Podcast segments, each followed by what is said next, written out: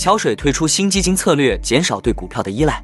最近几个月，桥水已经为一项新的基金战略筹集了至少八亿美元作为对冲基金经理。创始人雷达里奥放弃控制权后，业务有所改善的额外产品，这对投资市场有什么影响？另外，瑞士信贷前大股东出售银行全部股权。据英国金融时报周日报道，作为瑞士信贷历史最悠久的主要股东之一，哈里斯联合公司。已出售其在这家瑞士银行的全部股份，以遵循其遏制不断增加的亏损和阻止客户外流的战略。最后观察到，中国企业依赖美元对冲人民币以备不时之需。根据官员银行家和路透社分析的数据，一些中国公司坚持出口美元收入，而另一些公司则转向外汇对冲以应对人民币贬值。这对美元走势之后是否会有影响？哈喽，大家好，欢迎来到我的财经老师说。带您用宏观经济解读世界金融市场，帮助你掌握趋势，提前实现财富自由的梦想。如果你也对股市投资理财以及宏观经济市场感兴趣，记得订阅我的频道，打开小铃铛，这样你才不会错过最新的影片通知哦。那我们就开始今天的节目吧。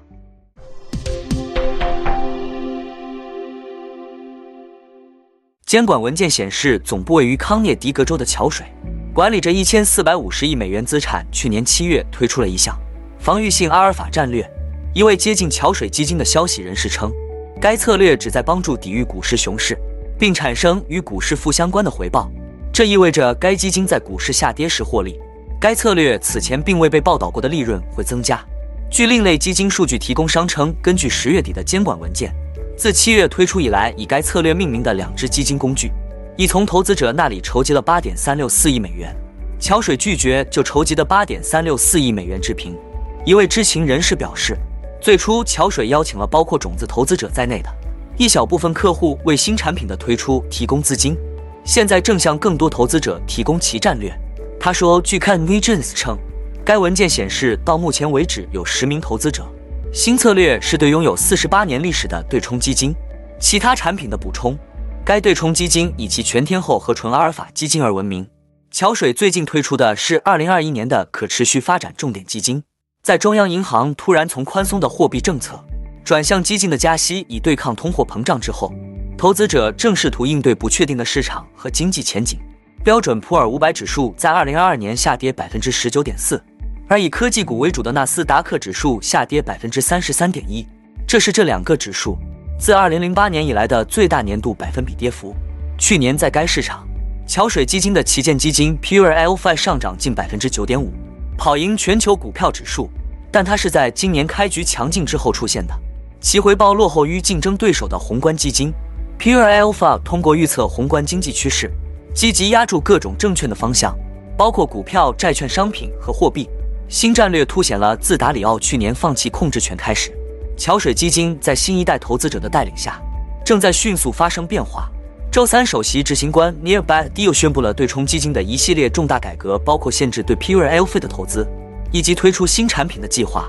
一位不愿透露姓名的对冲基金投资者表示，像防御性阿尔法这样的策略可能会吸引养老基金，因为养老基金的投资组合中已经充斥着股票压注，而对冲基金还没有找到抵御股市下跌的最佳保护措施。尽管发生了几起丑闻，哈里斯仍然忠于该集团。去年八月披露了该银行近百分之十的股份，但在一月份将其降至百分之五。Harris Associates 副主席告诉英国金融时报，在瑞士信贷从投资者那里筹集了四十二点七亿美元之后，Harris 于十月开始削减风险敞口。而当沙特国家银行将其从头号投资者的位置上撤下后，该报援引赫罗的话说：“这支球队的未来存在疑问。”资金管理已经大量撤出。瑞士信贷报告称，第四季度提款急剧增加，流出超过一千两百亿美元。我们还有很多其他投资选择，他补充道。利率上升意味着许多欧洲金融机构正朝着另一个方向发展。当该行业的其他部门现在正在产生资本时，为什么还要选择正在燃烧资本的东西呢？Harris Associates 没有立即回应路透社的置评请求，在周日通过电子邮件。发送给路透社的一份声明中，瑞士信贷表明，我们的计划远远领先于我们的计划，并且有明确的战略目标。我们仍然专注于成功执行我们的计划，并朝着我们的目标前进，以确保新的瑞士信贷为我们所有的利益相关者提供可持续的价值。瑞士第二大银行也开始对其业务进行重大改造，削减成本和裁员，以重振其财富。包括在 CS First Boston 品牌下，为其投资银行创建一个独立的业务。瑞士信贷上个月报告了自2008年全球金融危机以来最大的年度亏损，当时陷入困境的客户从该银行撤走了数十亿美元，并警告称今年将出现进一步的重大损失。中国央行数据显示出变化，中国商业银行的美元存款较一年前下降，一月份增加三百四十亿美元至八千八百七十八亿美元。此举与该行对二零二三年人民币升值的预测，以及市场对美元今年将下跌的广泛预期形成鲜明对比，并可能导致人民币走软。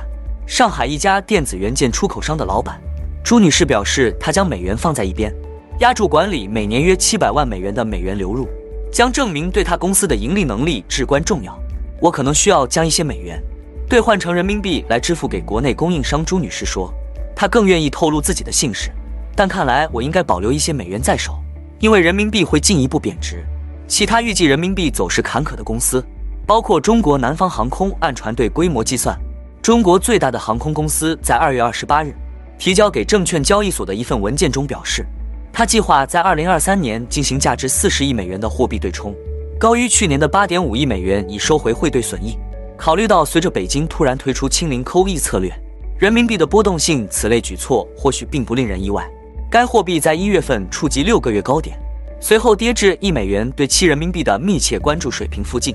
人民币对美元最新报六点九零八五。在回答有关人民币对美元汇率跌破七的传真问题时。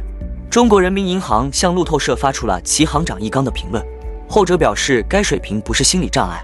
过去五年汇率一直波动较大，波动率在百分之四左右，而且这种波动率与主要经济体的波动率相似。在三月三日的新闻发布会上补充说，总体而言，人民币汇率将在基本合理的水平上保持稳定。人民币在二零二二年经历了自中国统一市场以来最糟糕的一年。一九九四年，官方汇率因美国利率下降而下跌近百分之八。中国利率下降支持美元上涨。现在，中国游客出国旅游可能会使用外币。美国利率进一步上升，以及地缘政治紧张局势导致投资流出中国，这些都给人民币带来压力。鉴于中美地缘政治紧张局势加剧，人民币对美元汇率短期内可能会突破七大关。德国商业银行高级中国经济学家表示。不过，如果即将公布的经济数据显示经济持续复苏，人民币可能会有所回稳。周日，中国在召开年度人大会议之际，为今年的经济增长设定了百分之五左右的适度目标。随着经济的稳步复苏，这可能会为人民币提供支撑，并最终吸引资金流入。尽管中国当局过去曾出手支持，并已强调做空人民币，但市场预计短期内不会进行干预。到目前为止，监管机构的反应是温和的。自去年以来。他们对人民币波动的容忍度显著提高，而且与2022年不同的是，中国人民银行不使用货币交易区间的每日设置来提供支持。我们认为央行不会捍卫期，因为 CFETS 在一百附近保持强劲。巴克莱外汇策略师 YMI Niam 表示，他指的是贸易加权 CFETS 指数这一衡量人民币对主要贸易伙伴价值的指标，今年上涨了约百分之二。预计到六月底，人民币对美元汇率将保持在七。然后在年底升至六点七。法国巴黎银行大中华区策略主管表示，他仍持有人民币对美元空头头寸，尽管他预计人民币不会大幅走软。那我们今天的节目就先分享到这里。你也喜欢用宏观经济看全球投资的机会吗？如果你也喜欢这样的内容，记得帮我点赞以及订阅分享，YouTube 的大数据就会再推荐类似的影片给你哦。那我们下一支影片见了，拜拜。